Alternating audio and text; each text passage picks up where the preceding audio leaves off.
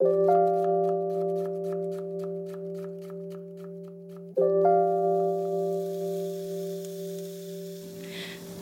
and welcome to Two Sharp Chefs and a Microphone. I'm Lorraine Moss. And this is Louis Victa.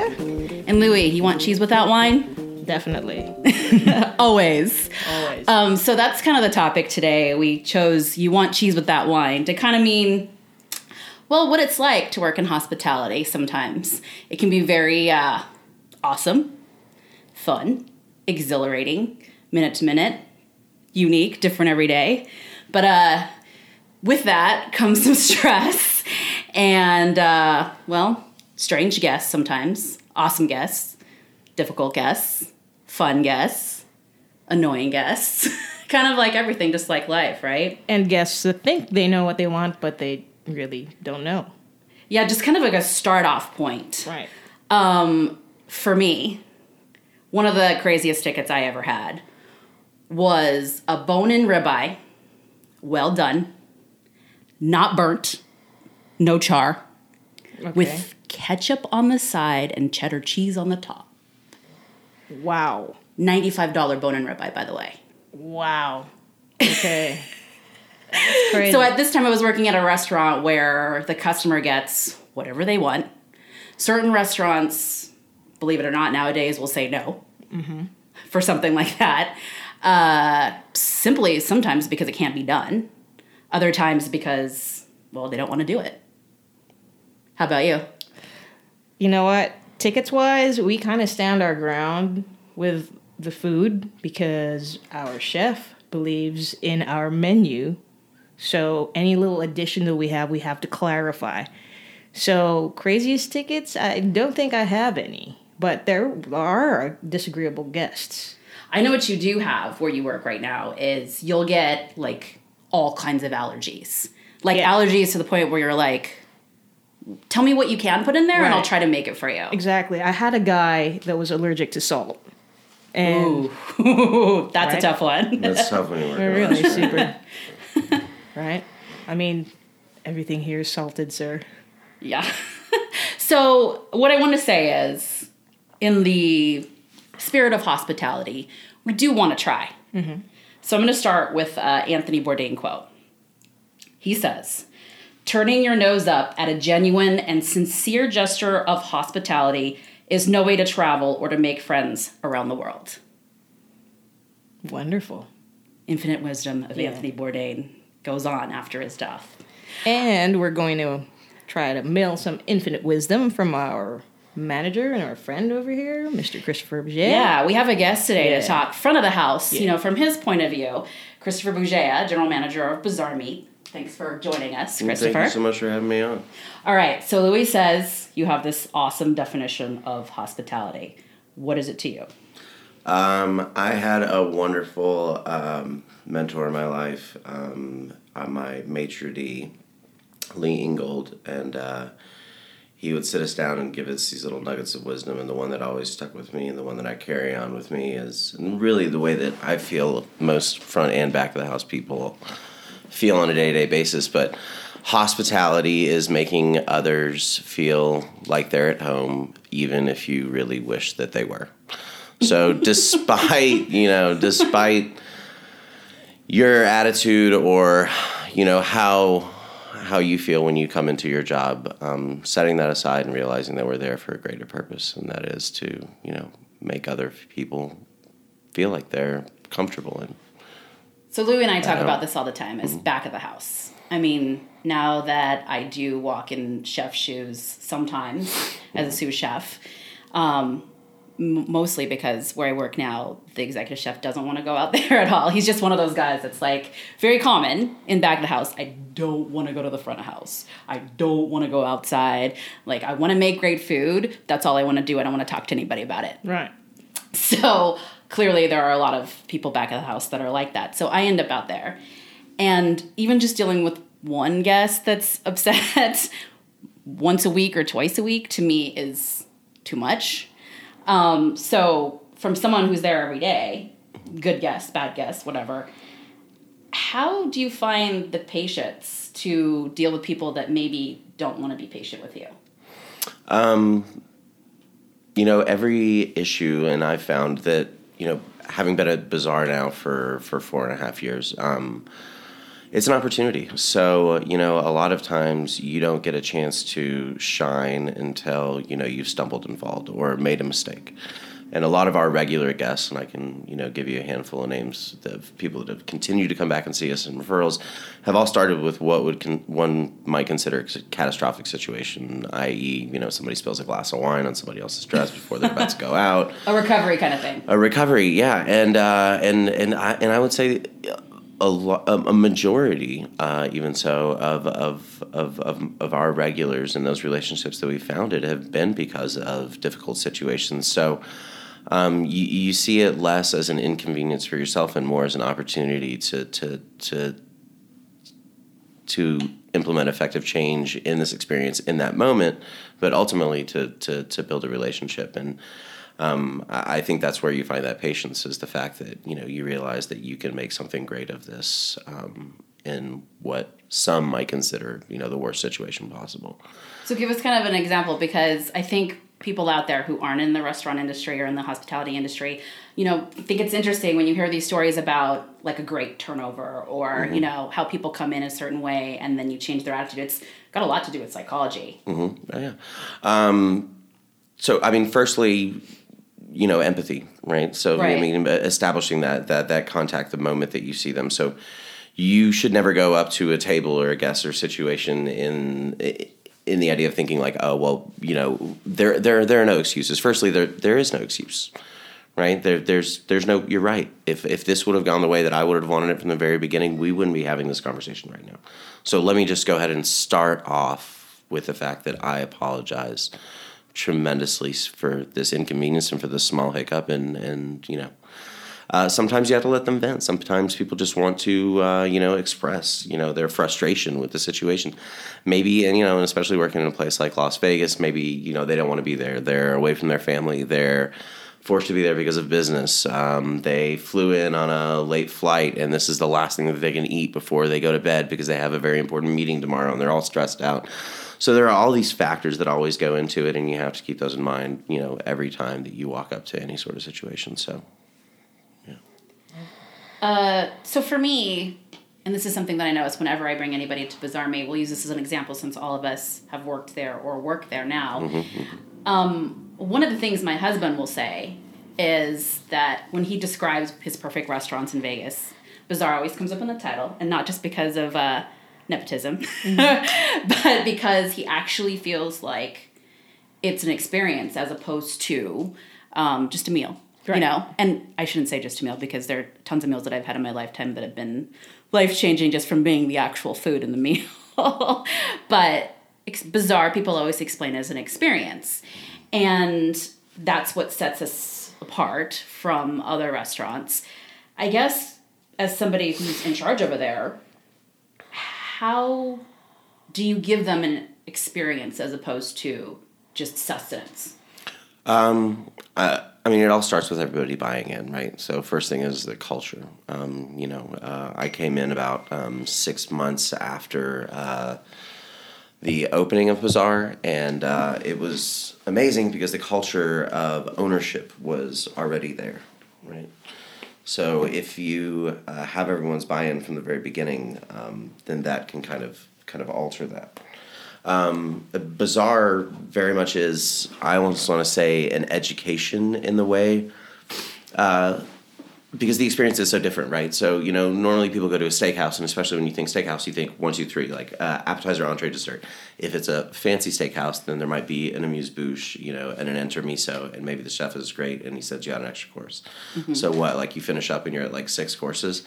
I have I have first waves that are six courses, right? So it's a it's about it's about kind of breaking down the walls uh, or their understanding of what they think that they're about to get into, and then reintroducing another idea. So uh, making sure that that quote unquote experience is established early um, is imperative to everyone having a good time because you have to have that that buy-in. That's why when you walk into our restaurant, um, you know the hostess can talk to you just as much about the tempering process, uh, how long it's going to take, and what you should do to entertain yourself in the meantime uh, in the bar program as the runner, the busser, you know, every single cook that's in that kitchen, in that open kitchen where people go up and they talk to them. So we're all on the same page. So having the same vision and making sure that um, we're all moving in the same direction for that guest experience. So uh, yeah, it is, it is very kind of all encompassing. And if you don't establish that as part of your identity um, very early on, um, that it's difficult um, to translate it. Uh, but we're very fortunate in this culture, and especially with you know uh, Chef Jose, you know having such a strong personality and vision for what it is, um, that that's established early on. So I mean, it, it, it has its own energy right now. So besides Bazaar, I know most of us have kind of been in amazing and terrible experiences mm-hmm. with service. Mm-hmm. What's a do you remember a time, or does it stay in your head of a time of a perfect experience for you somewhere else when you went to dine? Uh, a perfect experience. Near perfect. Obviously, it's never going to be a hundred. Yeah, yeah, yeah. I mean, perfect in my mind has happened a lot, right? Because it's not just um, you know about the food and the place, but you know the company that you keep and. Uh, of course. And, and and what you're doing while you're there. So a lot of my, you know, I, I have a lot of, you know, I, hate using the word foodie, but I have a lot of, you know, food food driven friends, or people who you know take that very passionately. Um, and and a lot of them kind of like to dissect you know the minutia of what their service was and how you know the maitre d was or did anybody come by and greet them? And and that's never what I'm left with. I'm uh, every experience that I ever have, I'm always left with what conversations did I have, right. what uh, what feelings or emotions did a dish uh, evoke in me? Um, did it did did it did it remind me of something in my past? Is it something that I can identify with that I can that's tactile, that's visceral, that that that that has all these things to go along with it and. Um, you know, I, an example of like a place like that that you can think uh, of, like you know, we we uh, we went to uh, we, we got married, um, and we went up to uh, the Bay Area, and uh, you know, we did you know we did uh, the Mina Test Kitchen, and we and we went around and.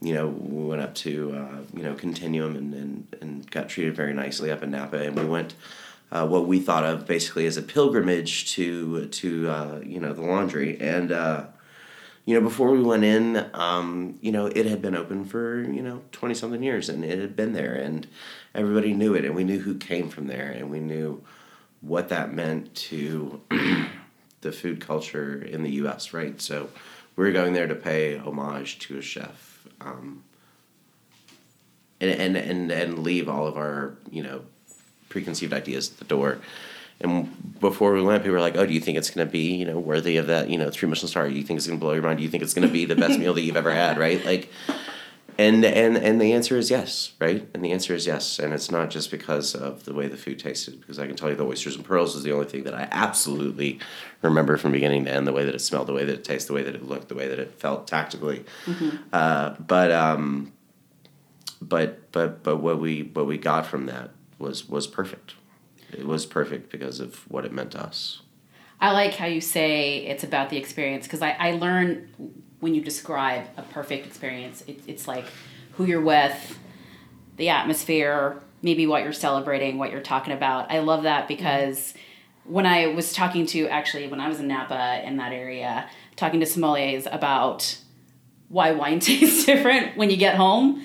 Like you could spend, you know, hundreds of dollars on wine and then you come back home and you you drink it and you think hmm this doesn't taste the same and so much of it they right. say is because you're in napa mm-hmm. it might be romantic or it might be you know a bunch of friends and you whatever that is actually contributes to the flavor to because the flavors you know in right. your brain as well it's an all-encompassing experience but for wine, there's also this thing called bottle shock when you travel.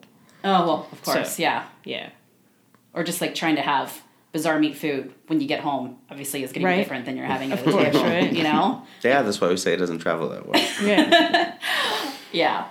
Um, um, yeah. You're a better man than us when it comes to trying to have the experience and not think about the maitre d and the server because Louis and I talk a lot about how we get super hypercritical and it annoys the crap out of dates and friends and and you know we try not to be but we sit there and we think why are you doing this Right. why did why did why'd you come on this side why'd you why'd you drop this you know how do you drop it this way how come you don't know anything about the food I try to switch myself off. Right. When when all those But you happen. don't. Yeah, but I'm just like there's this commentary in my head, but I'm like I'm trying to enjoy. right right shut up louis right.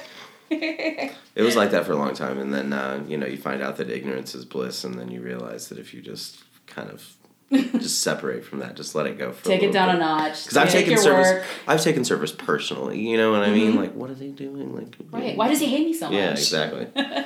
why, why do they like them better over there that doesn't even make any sense. Why would you choose that? Yeah, um, yeah, and then you just choose to let it go eventually. Right. So for us as back of the house people, it's important for us to have a great front of the house for many reasons, Right. obviously. But you guys really are the liaison between the best thing we can possibly put out there for food and the guest. So we could put the best thing possible out there. It could be our masterpiece or mm-hmm. whatever we think it is. And between that point at the pass and the guests, that can change for many reasons, you Right. know? And I guess for you as a manager of several people in different restaurants, how do you find the right people to be that perfect or really awesome liaison between the kitchen and the guests? Or is there like certain, certain personality traits, traits? yeah, that you look for? Um, yeah, I mean, people that are outgoing, people that uh, you know that, that love to talk, that are passionate, um, people that believe in what they're saying, right? That that really translates. You know, that's why, you know, I encourage a lot of my um, employees to, to make sure that they come and sit down and try the restaurant so that they can see it from that other perspective. Because if you uh, get bogged down in the day to day operations of things, and it comes very banal and very just normal and you lose that magic in that sense so i think it boils down to culture and ownership and and uh, you know they end up holding everyone else accountable so if i you know uh, in our system um, it, i don't hire food runners you know.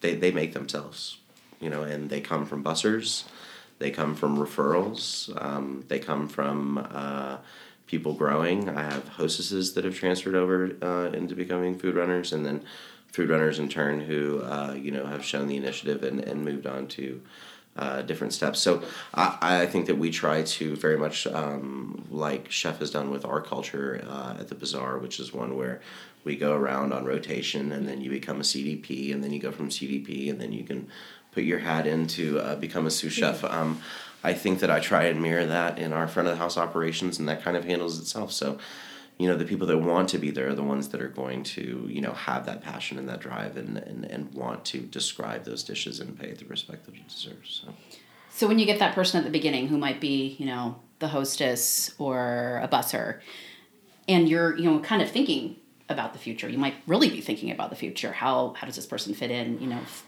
hopefully transitioning into higher positions or higher paid positions, more responsibility positions.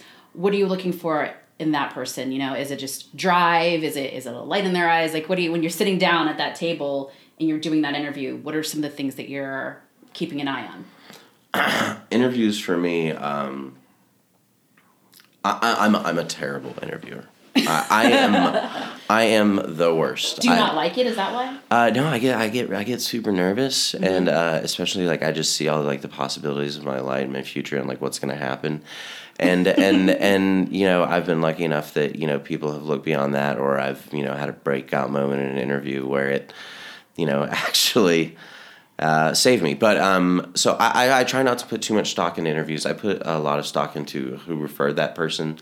Um, I, I, I, ask very little about um, knowledge and things like that. You know, I want I want some sort of exposure, um, but more importantly, um, you know, we have 107 to 110 employees on any given day, not including salary positions at Bazaar, and over half of those are you know front of the house employees. So you think you know 50, 60 people. Um, more importantly, how are they going to fit? Like, how are they going to work? Like this. I look at our room and our restaurant as an aquarium, and it has a certain pH balance. And uh, you know, if you put you know a predatory fish into that aquarium, that can you know uh, mess everything up. And if you you know put a fish that you know is going to mess up the pH balance, then the environment dies, right? So my biggest question, my biggest concern, my biggest thought is how is the person across from me going to get along with the other people that are here and is he or she going to take it as personally and invest themselves as much as the team that I already have. So from the drop of the hat, do I think that you're one of us? Is really the question that I ask. We uh, talked with Chef Carlos about that actually, and it was very mm-hmm. similar when he was talking about. And Chef Carlos is at China Poblano, executive chef over there. He also worked with us at Bazaar as a sous chef. Love Carlos. Mm-hmm. He talked with us about that, about how it's more important to him that cooks, prep cooks, dishwashers fit in with the team than mm-hmm. actually have you know this badass resume where it's like they worked at French Laundry, and obviously those are good things, but I can teach you all that. he would rather have somebody that had a great attitude that lit up the room that got along with louis when they walked into the door and louis was like super excited to work with that person Right. as opposed to somebody with like the most perfect cuts first you know as soon as they walk in the door mm-hmm. and you know a knowledge of stakes. you know Right. it's That doesn't serve the greater good. No because like you said skills can be taught attitude and personality a lot of the time can't be Yeah, changed they're inherent. if you're pissy, you're pissy, and that's all you can do about it. We're not psychologists here. Uh, tell us a little bit about your background, you know, because we're kind of interested in, we know kind of what the trajectory is for us, you know, how you start. You might start as a dishwasher or prep cook or a line cook and garde manger. How does that start for somebody who wants to maybe be in your position one day? Um, well, tell us your experience first. Uh, I got lucky. Um, I, I grew up in a restaurant family. I grew up in a restaurant house. My first memories were, you know, going to my dad's restaurant or going to his friend's restaurant or, you know, a bunch of chefs sitting down. Um, you're a bunch of European chefs sitting down playing gin rummy at 2 o'clock in the morning, chain smoking cigarettes. And, What kind of European? Uh, mostly French, uh, some Italian, some Polish. You speak um, French, right? Yeah, yeah. My family uh, immigrated here to the States in uh, 1980. Uh, and then uh, I was born in 82 and just kind of was in this restaurant culture and exposed to it. So after I graduated from college with a degree that served me, you know, no good, uh, I went back to what was most familiar to me uh, and most comfortable, which was the So your restaurant. degree wasn't a hospitality management Mm, degree? No, not even close. No, I have a degree in French literature and art history. Interesting. Yeah, well, you got to go to college, so Right? I, I, found those things very tolerable. So I just, I just, Yeah, I just got the piece of paper with those things on it. I was like, I have to take more of these classes, whatever. Yeah. Right. Um, so that's that's that's how I kind of uh, got back into it, and then uh, you know through a series of very fortunate events, events um, I uh, kind of worked my way up uh, in the kind of best restaurant in my small town. I'm from Little Rock, Arkansas, uh, and then uh, I got exposed to uh, to a chef that, that that really changed everything for me, um, and he. Uh, uh, he kind of picked us up and, and brought us along with him and you know, much thanks to David Thomas for everything he's done for us and our family. Um, but you know, he saw potential in us, and he inspired me to be more than just somebody who was working as a waiter in the best restaurant in town. So that way, I can make more money, so I can live my very casual lifestyle of sleeping in and you know smoking pot and not really doing anything. You know. Well, you know, does uh, it's an interesting when you say that you have like a casual lifestyle at home.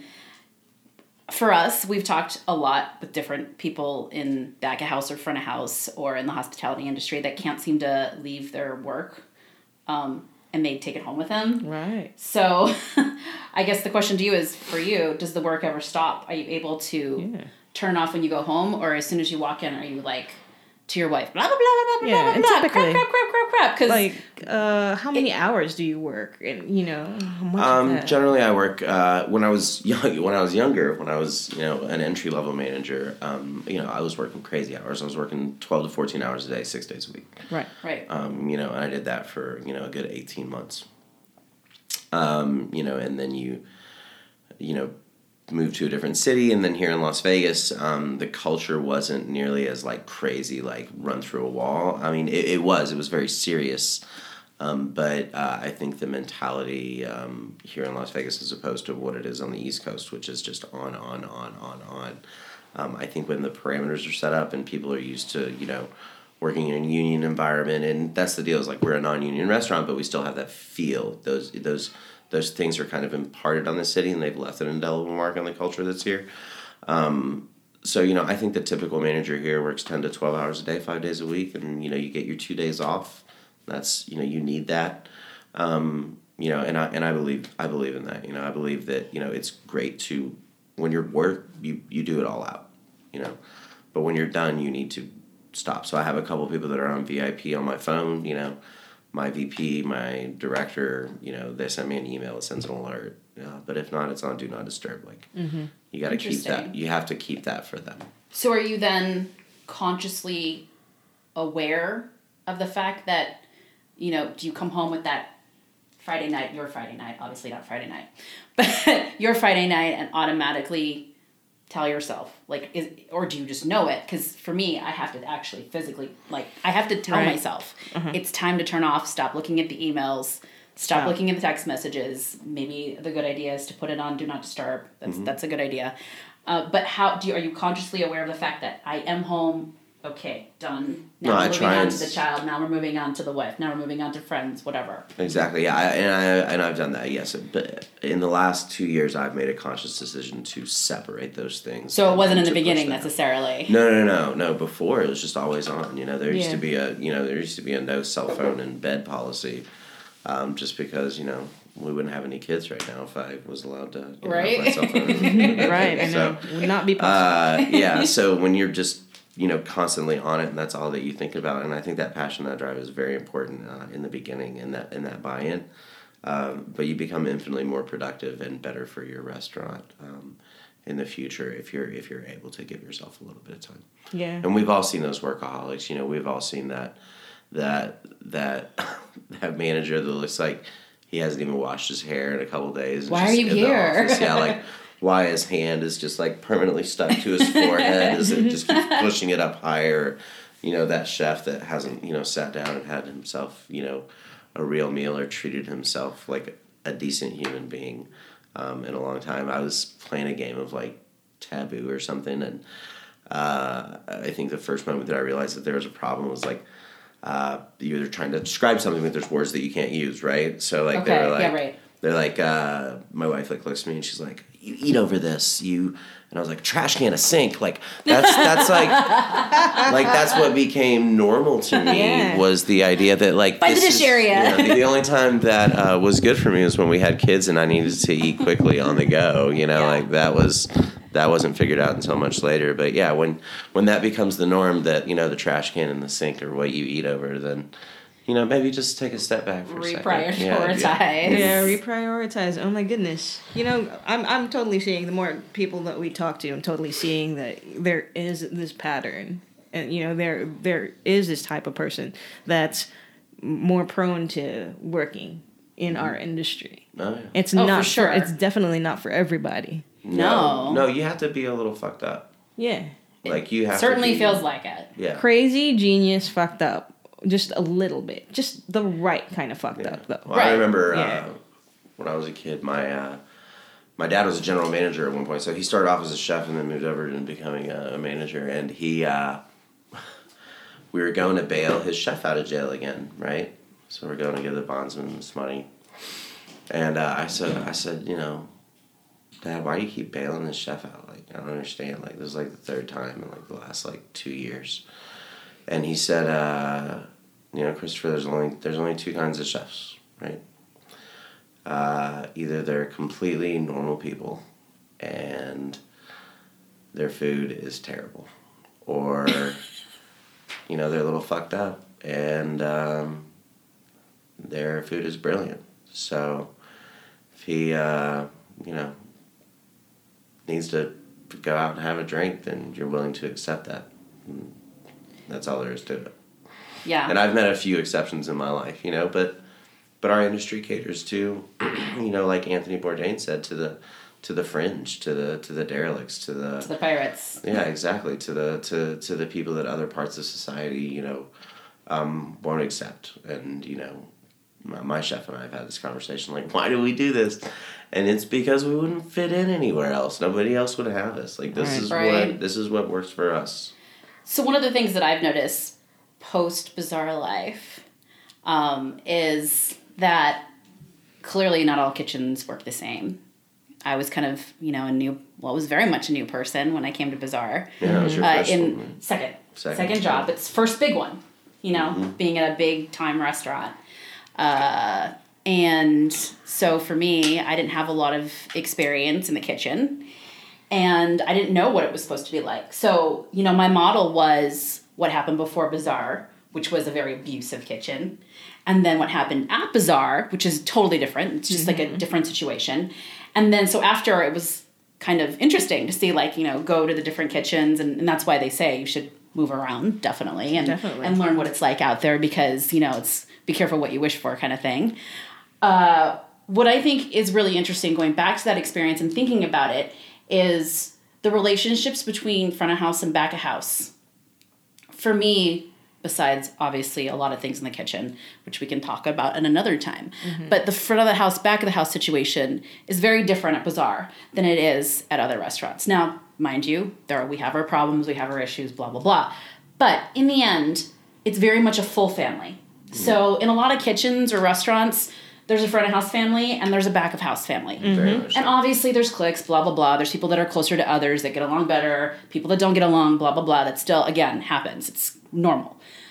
But what's not normal is that feeling of being a full family. Mm-hmm. So I guess, and I know it's, you know, maybe it's partly magic, who knows, but how did we accomplish that? How did we accomplish? Obviously, again, we don't all get along all the time. We don't love each other, every single Yeah, person. Neither do every. Neither does Right. every family. Yeah. But what I will say though, and we've said this before many times when we have gotten back together again, all of us that have gone to all different kinds of places, is even the person that we were annoyed by the most there, like the worst person that you can think of that annoyed you, Mm-hmm. if somebody else fucked with them, Oh yeah, we're then we would in. fuck with them. Do you know what I'm saying? Like, so sure. even the worst person there, and like we find out some outside person's fucking with them, we're like, mm, that's my Bazaar family.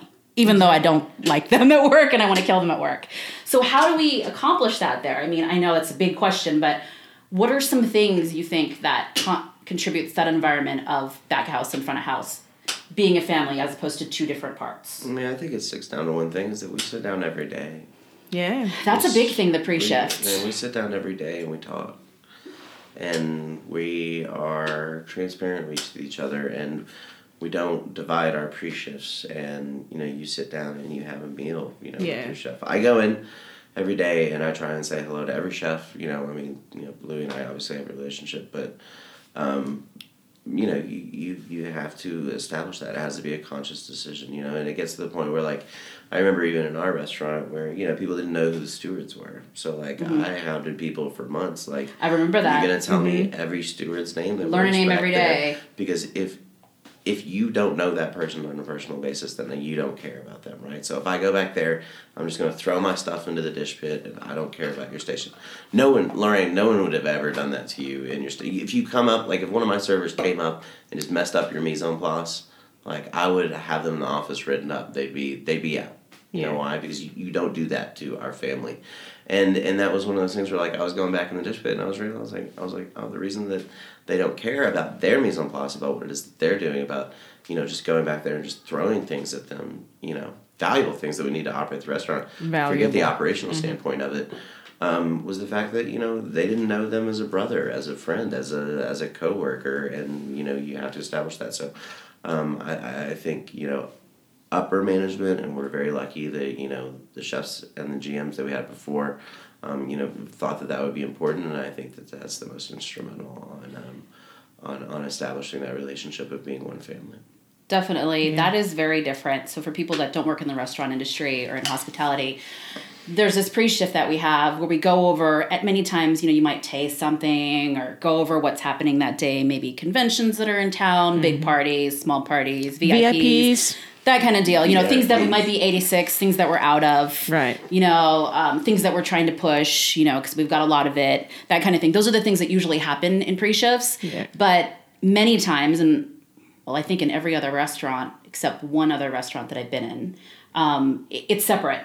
Like Christopher was saying. It's like a front of the house meeting with servers and hostesses, and then there's a back of the house meeting with like chefs and cooks and dishwashers. Maybe not even dishwashers a lot of the time. Yeah. But it's it's a separate, total separate situation. And when you establish from the beginning, and in the beginning of your shift, that we're a team. Mm-hmm.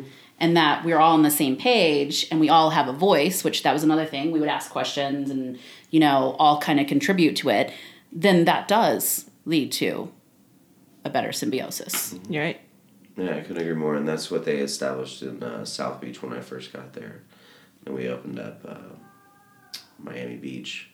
Um, and then they brought the same culture here. So I I think it's a good um, energy that, uh, you know, Think Food Group has.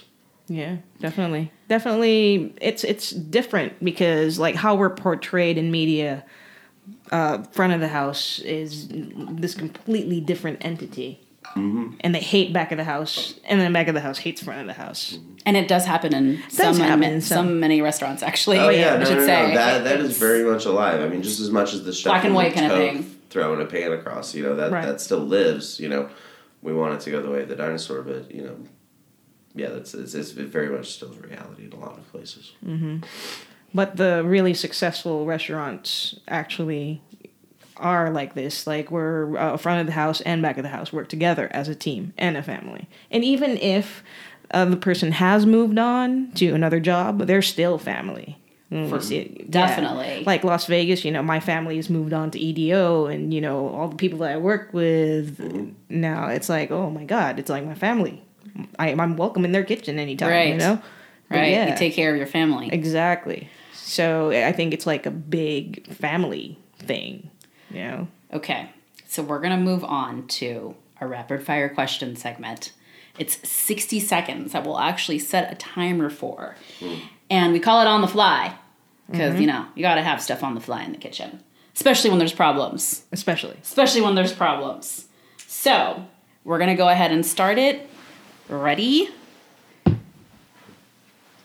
Christopher, what did you eat last night? Uh, chips and pork rinds. Healthy. Favorite hobby, not work related. Oh, man, I don't have any yet. Come on, work life balance. Uh, he said he was going to take up photography. I'm gonna start. yes, Cat or dog person? dog, Yes. Oh my God. I keep winning here. Favorite pizza? mushroom, and any other protein. Yes. Best place to hang out after a crazy shift? Sand dollar. Most go to restaurant in Las Vegas? Gucci. Gucci. What did you say? Oh, Oh. must go to restaurant. Oh. Most Gucci. Um, my go-to right now is um, I, I I go to China Poblano nonstop. I can't stop. Good choice. Biggest server pet peeve? Hot tea.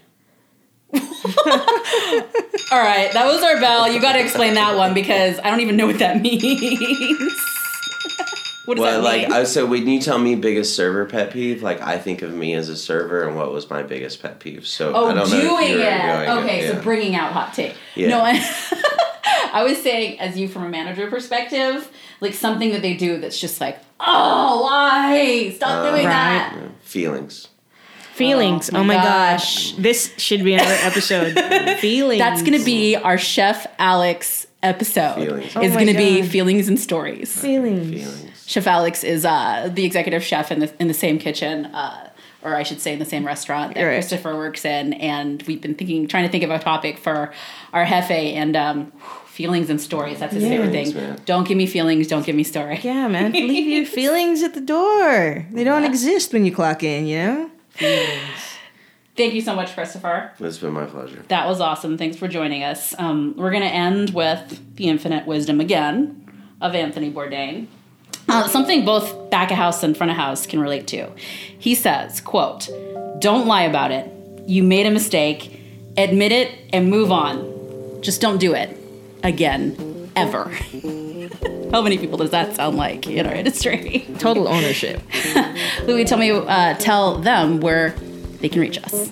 You can reach us, Two Sharp Chefs, on Instagram at Two Sharp Chefs, um, Facebook at Two Sharp Chefs and a microphone, and on our website at twosharpchefs.com. You can also email us actually at twosharpchefs at gmail.com. That is true. Thank you so much for joining us. Thank you, Christopher, again. And for Louie, this is Lorraine Moss, two sharp chefs and a microphone, signing out.